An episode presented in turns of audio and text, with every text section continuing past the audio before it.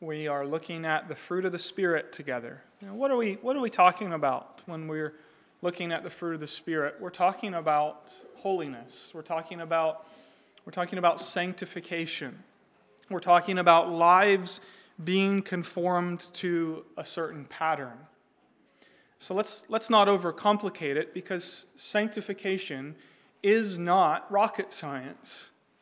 It's about putting off old patterns and developing new patterns. It's about putting away old sinful patterns that reflect the works of the flesh and putting on new patterns that reflect the new life that we have in Jesus Christ. And, and making all of that possible is the power and the work of the Holy Spirit who dwells in the hearts of those who trust in the Lord Jesus Christ.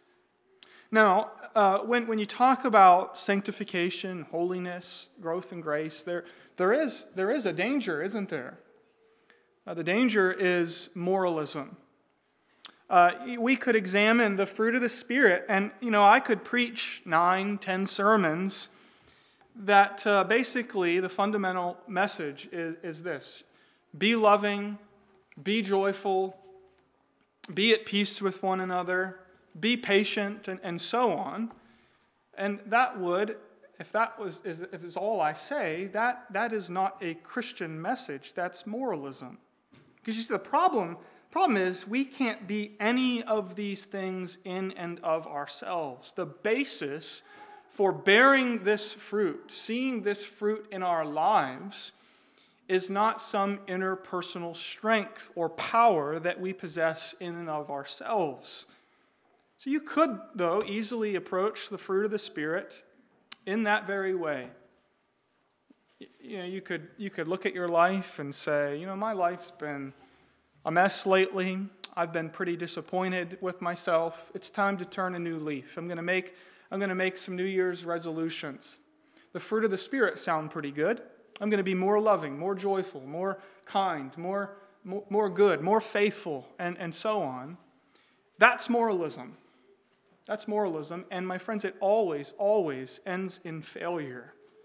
And so I want to remind us, just by way of introduction, as we think about the fruit of the Spirit, that sanctification must be based on the gospel. That's important. That's so important for us to get. Sanctification must be based on the gospel because Christianity is not moralism. It's not reducible to a set of moral imperatives or commands. See, the basis on which Paul commands us to walk in step with the Spirit, to cultivate the fruit of the Spirit in our lives, is that something has fundamentally changed in us. That we are not who we once were that the old man has, has been crucified and that we have been raised to newness of life in, in Christ, that we are a new creation. And so when we talk about cultivating the fruit of the Spirit, how, how can we do that? Well, we can only do that, dear friends, on the basis of the gospel. We can only do that in union with Jesus Christ, with the indwelling presence of the Spirit of Christ in our lives. We can only do it if we are a new creation in Christ. And so, as we continue to look at the fruit of the Spirit together, let, let's be absolutely clear that this is not moralism. The, the basis for the production of this fruit in our lives is the gospel of Jesus Christ. Don't think that when we talk about sanctification that we're leaving the gospel behind. I hope you don't think that. No, instead, we, as we talk about holiness and sanctification, on the basis of the gospel, we are thinking about how this is how God works to change and transform the lives of those who belong to the Lord Jesus Christ. And so that is what we continue to think about today. Before we read our verses, let's, uh, let's ask for the Lord's blessing and prayer. Let's pray. Heavenly Father, uh, well, we need, we need to hear from you. Uh, every single one of us is here uh, in vain if we do not hear a word from you. Uh, we, are, we are hungry and thirsty, and we need your truth. And so we are looking uh, to you and pleading the promises that Christ gave to us. He has told us that if we ask you for the Holy Spirit, that you will give him to us. And so we're asking. Give us the Holy Spirit to teach us the truth, to transform our minds, to change our hearts, and to shape our lives and mold us more and more into the image of Jesus Christ that we might reflect him. It's in his name we pray. Amen. Genesis uh, or Galatians 5, 22 and 23. Let's hear the word of God. But the fruit of the Spirit is love, joy, peace, patience, kindness, goodness, faithfulness, gentleness, self control. Against such things there is no law. Uh, we reach today the fourth fruit of the Spirit. The fruit of the Spirit is patience. Now, that word is a very distinct word in, in Greek. It, it carries the idea of, of forbearance, of, of long suffering. It could be better translated with that very word, long suffering. I think that, in essence, captures the meaning of this word. There are two basic words in, in Greek for patience. The one that I've just mentioned, carrying the idea of, of, of, of suffering long, of, of forbearing.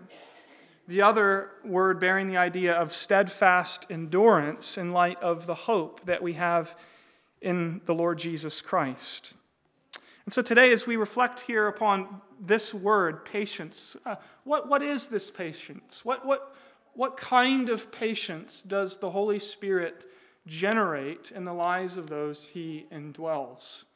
As we try to answer that question uh, together, I think the first thing we need to say is that this kind of patience is a characteristic of God. This kind of patience is a characteristic of God.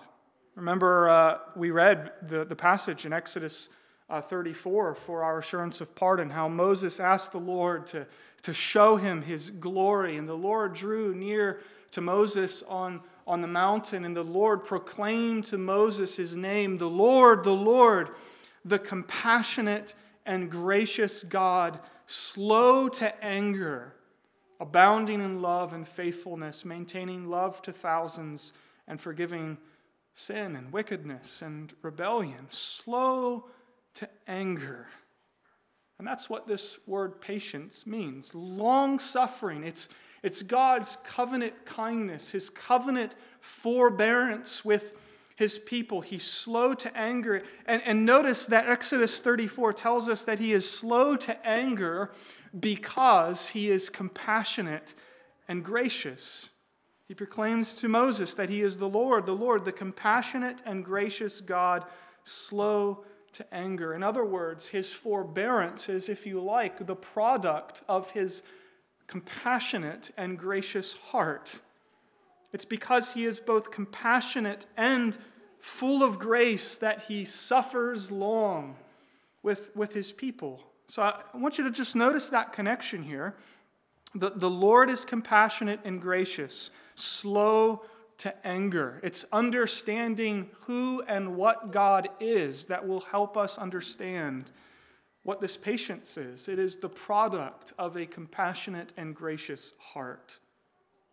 But what's really striking, I think, about this aspect of God's character is that it's not simply something manifested or shown to the covenant people of God.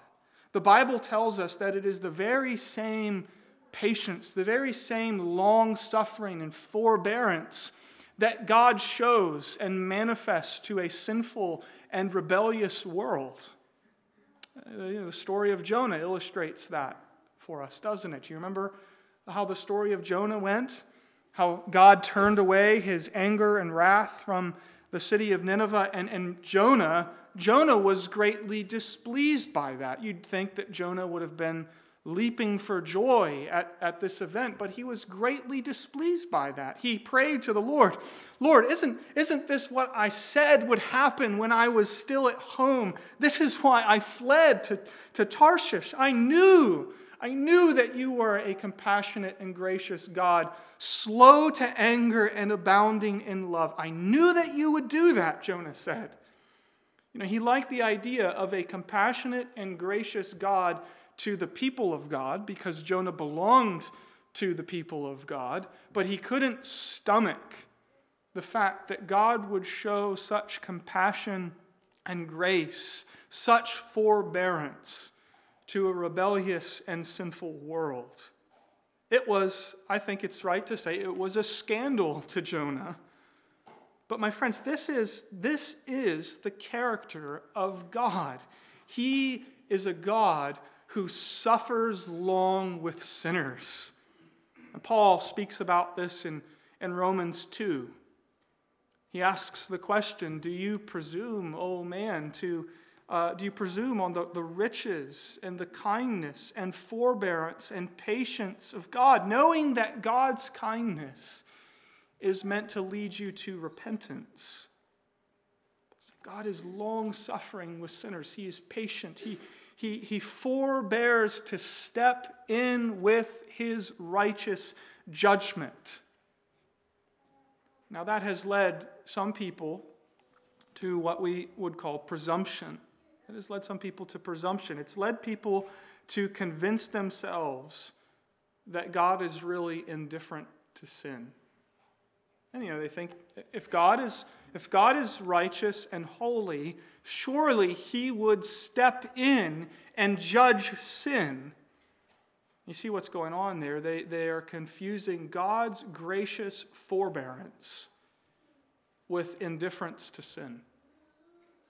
And it's this very issue that Peter picks up in 2 Peter chapter 3. Remember what he says there do not overlook this one fact, beloved, that with the Lord, one day is a thousand years, and a thousand years is as one day. The Lord is not slow to fulfill his promise. Uh, the promise of uh, to execute his, his righteous judgment. Don't think that God has forgotten about that, Peter is saying. As some count slowness, God is not slow in that way, but is patient. It's that word. He is, he is long suffering.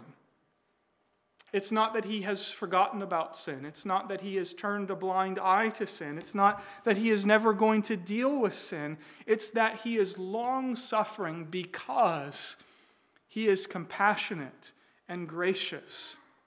The fact, the fact that he forbears pouring out his wrath on an unbelieving world is a manifestation to us that God is a forbearing God because his heart is full of grace.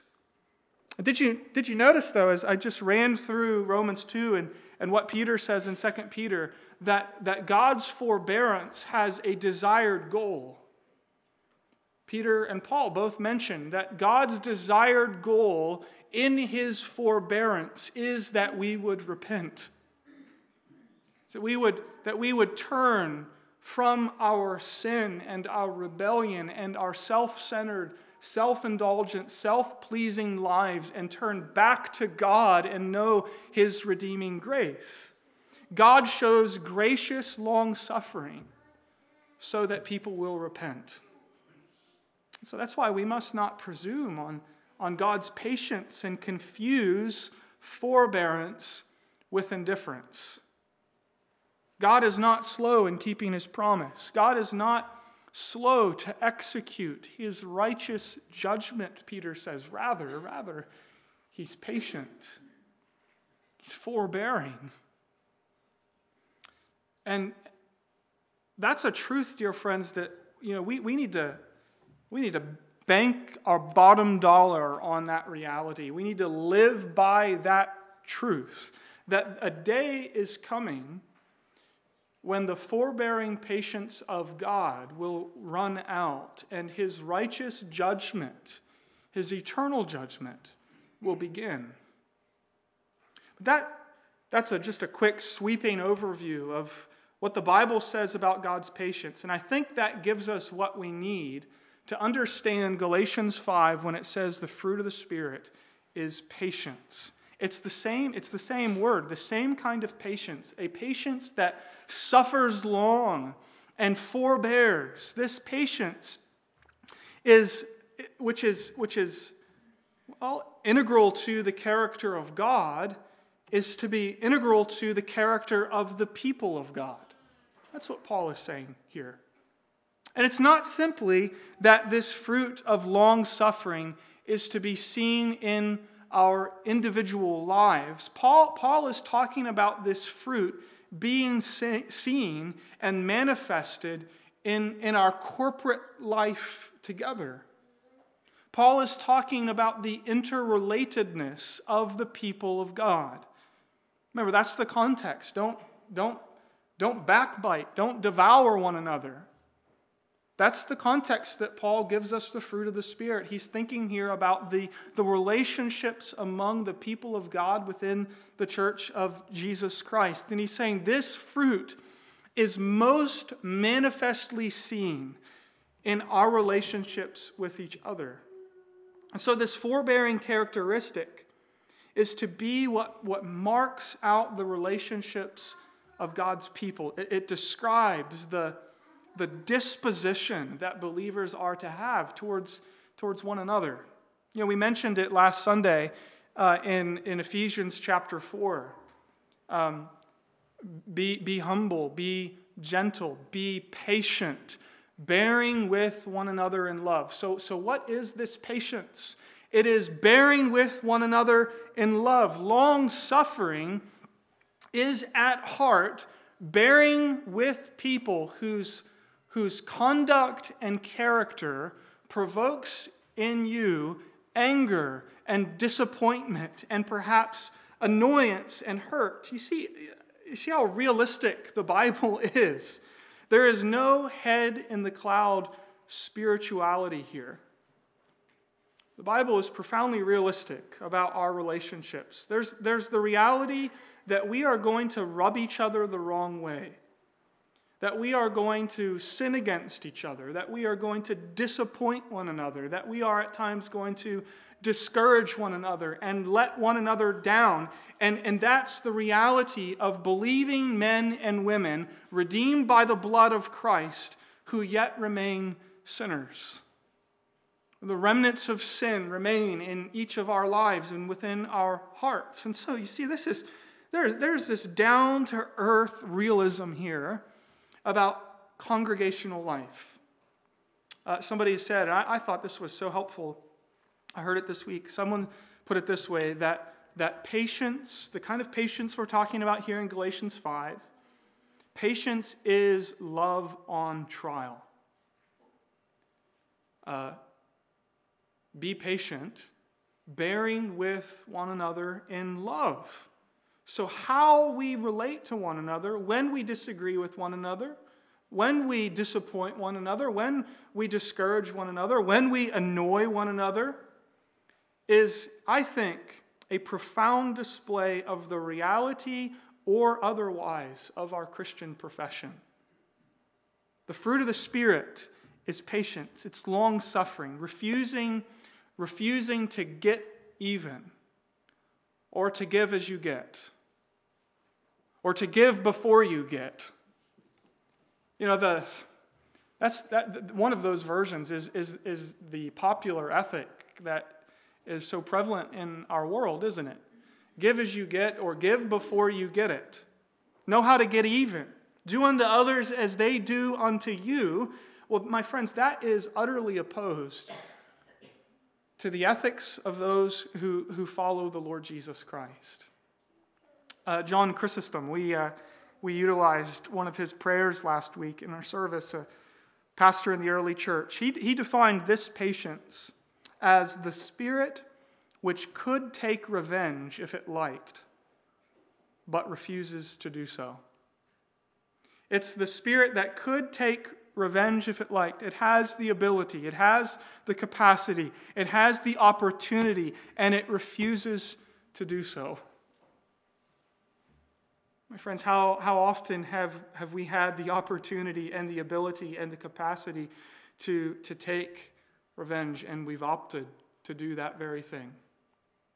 You know, we've known just where to stick the knife. We've known how to get back and to get as we got.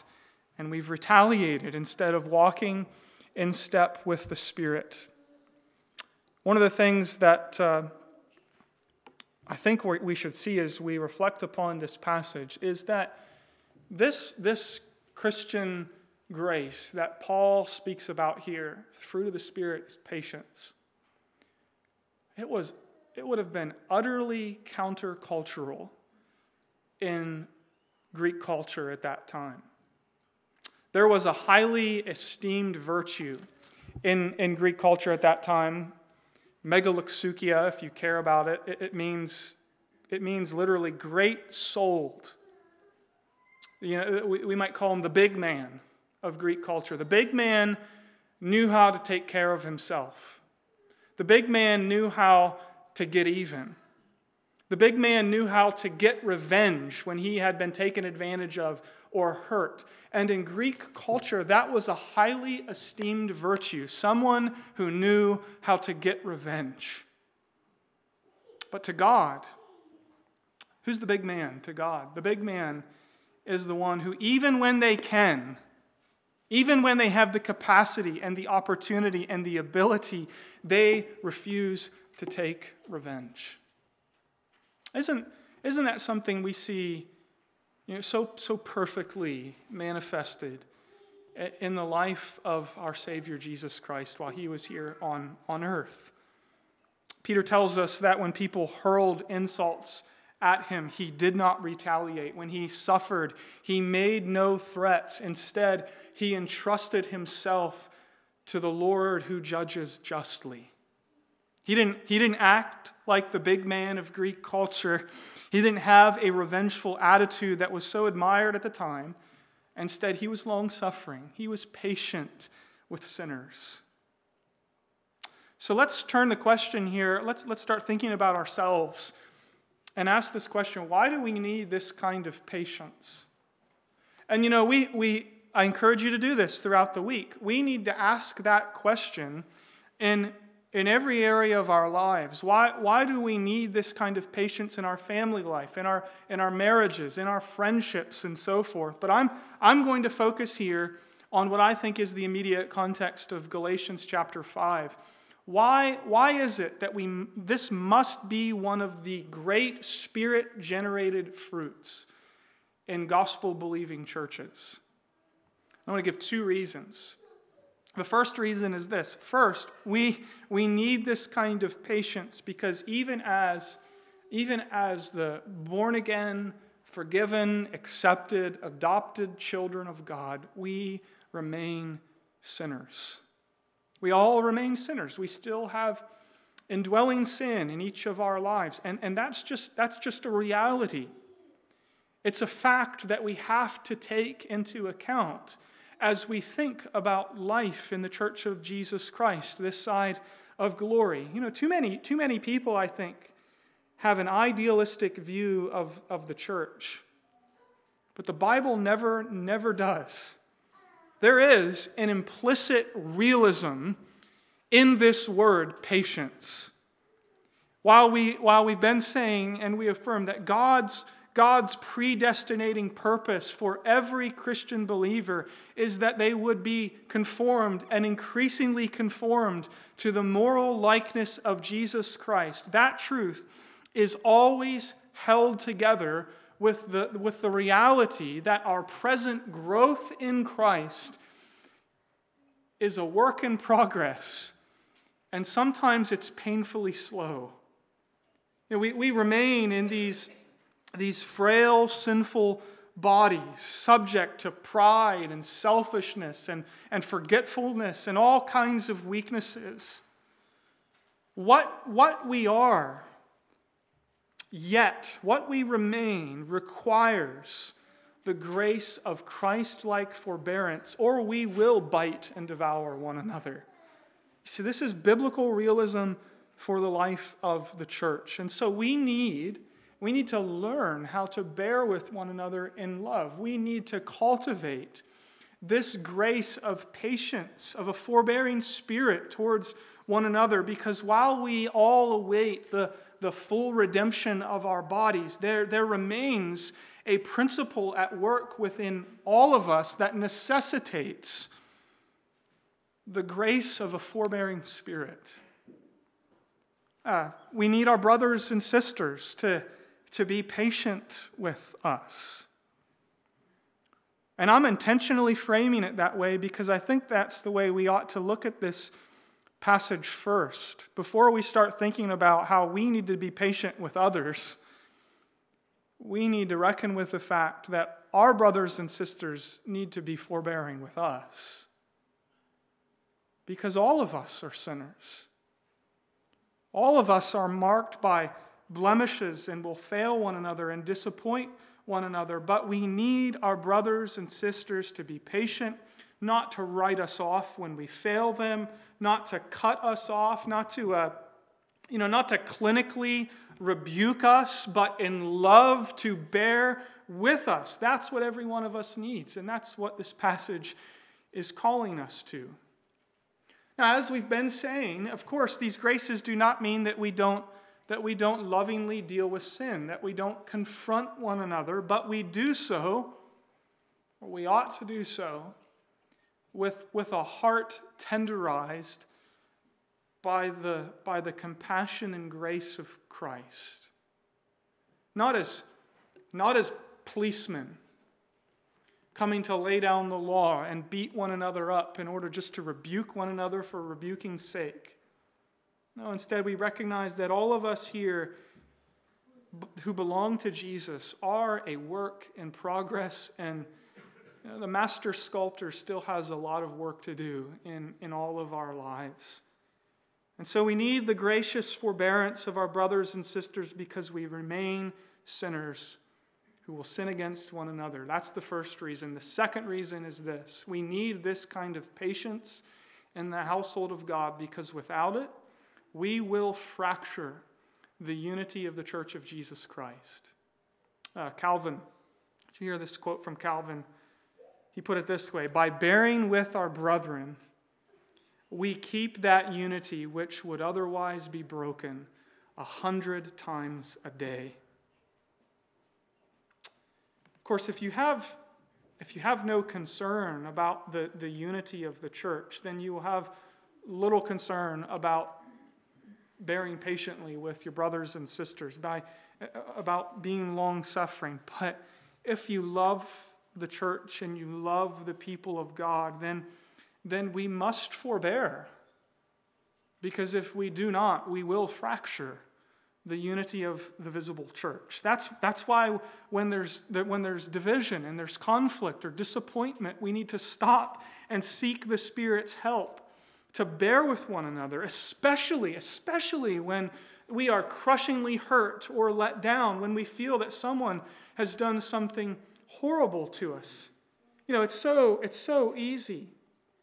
It is so easy to nurse personal grievances and hurts, to harbor resentment and, you know, flan, uh, fan the flames of, of anger in our lives. But what do we need to come back to? We need to come back to this reality that that God is forbearing, that God is compassionate and gracious, slow to anger. And we are called to be like our Father who, who is in heaven. And you know, people can take advantage of forbearance. That's another thing we need to say along the way. We can use it as an excuse for just living any way we choose. And all I'll say about that is let's we need to remember that God's forbearance gives way to righteous, just judgment that begins with the household of God. And so within, within the church, when people are abusing the forbearance of the brethren, they need to be lovingly and graciously confronted about that. Well, there's one thing, one other thing I want us to focus on for a few moments together. The last thing I want us to do is look at Matthew 18. You know, we looked at that passage uh, a few moments ago. It was read for us uh, the parable of the unforgiving servant. I just want to ask the question what is this parable teaching us? What's our Lord saying here? We, we saw the king or the master exercise patience. Uh, there was a servant who owed him a, a great deal and he wanted to settle his accounts. And this servant came into his presence and he said, Master, have patience with me. And, and the master showed patience and, and grace and forgave the debt in its entirety. And then this same servant goes out and finds a fellow servant who owes him money, a far less amount, and he grabs him by the neck and he begins to choke him and demand that he pay up. And he even puts him in prison until he pays back all that he owes. What's our Lord teaching us here? I think he's teaching us that failure to exercise forbearing patience with one another opens us up to the judgment of God.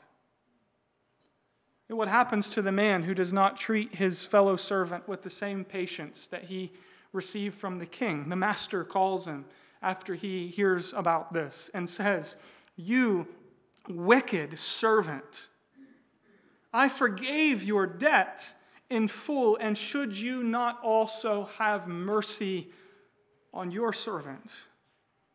And in anger, he, he delivered the servant over to the jailers, the torturers, until he should pay back in full all that he owed.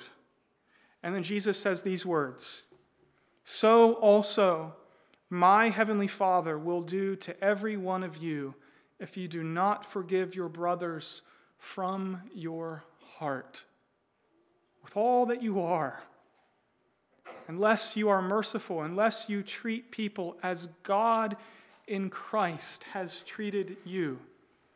A person that you, uh, well, such a person, you leave yourself open to the judgment of God because, because a forgiven heart is inevitably a, for, a, a forgiving heart a, person who has experienced the, the long suffering of God towards them must inevitably be a person who is long suffering towards others. And if they, they are not, they manifest the reality that they have yet to, to fully understand and experience the long suffering patience of God towards them.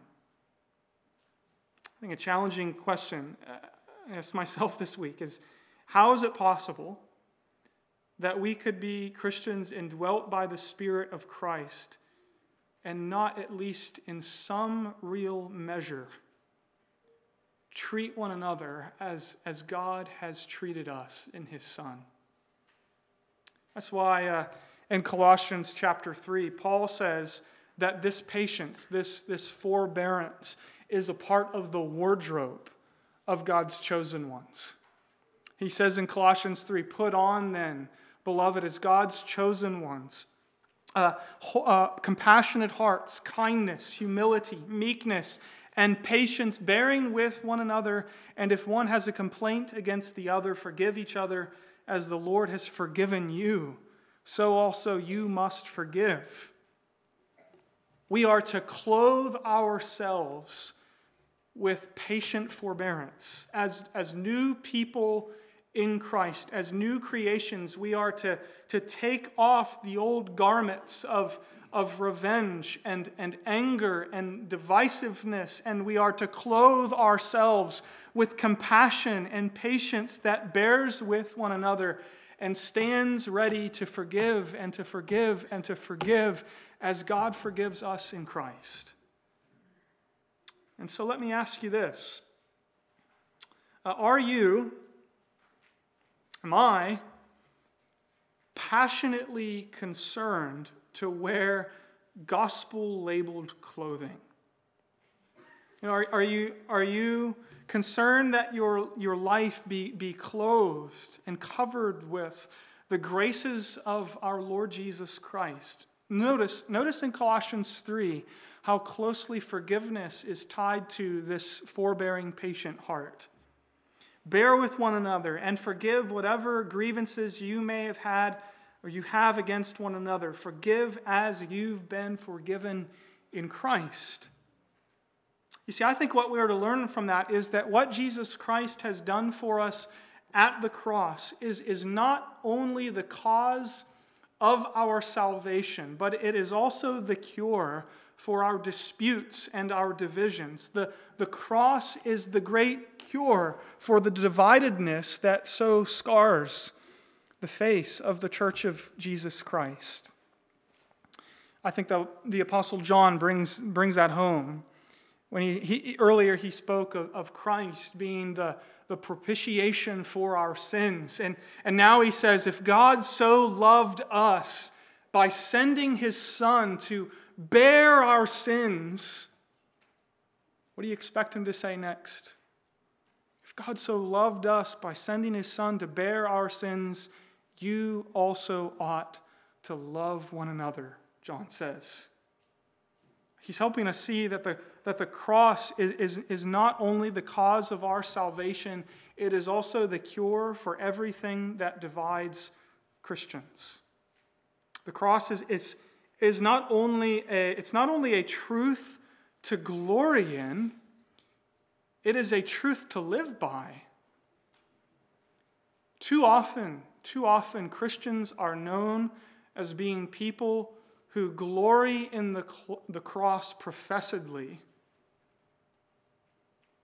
and who live too little by the cross relationally and experientially. Too often, Christians are, are, are known for that. When, when we, but when we truly glory in the cross, you see what the New Testament is saying to us. It, it will be seen in the ways that we relate to one another.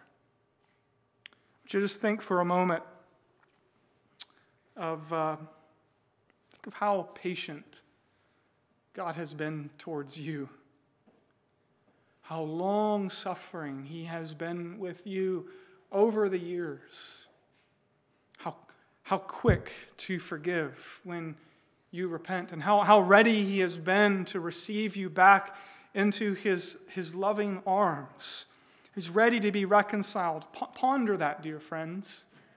But the challenge of this passage is to not just ponder it for ourselves individually, but to have that truth begin to shape how we live with one another and how we relate to one another. That we might reflect to some real, tangible degree the patient forbearance of God. Uh, the fruit of the Spirit is love, joy, peace, and patience. And, and may, may this, by, by God's grace, be increasingly what marks us out as a congregation. Yes, clinging to the doctrines of God's grace in Christ, but just as passionately living by those same doctrines of grace in how we relate to and love one another. It will, it will be seen in transformed lives and transformed relationships. Being, being a colony of, of heaven here, here on earth, governed by Christ, ruled by the Holy Spirit, practicing here on earth to some degree what we will live by in perfection for all eternity. You know, beloved, one day, one day we are going to be in the presence together. We are going to be in the presence of, of our long suffering God. May, may it be, may the Lord graciously help us uh, now to, to be to one another what God in Christ has been to us. Let's make that our, our prayer today as we close. Let's pray. Heavenly Father, thank you for the richness of this passage, and we thank you that you are a long suffering God. You are slow to anger because you are compassionate and gracious to sinners. And because you have called us to yourself, and through faith have brought us to your Son and have sent the Spirit to dwell within each of our hearts, would you so work that more and more we might manifest this fruit in our lives, and may, may it be seen. In our relationships with one another. May we be a congregation, more and more, increasingly so, filled with love and joy and peace and patience. For we ask this all in Jesus' name and for his sake. Amen.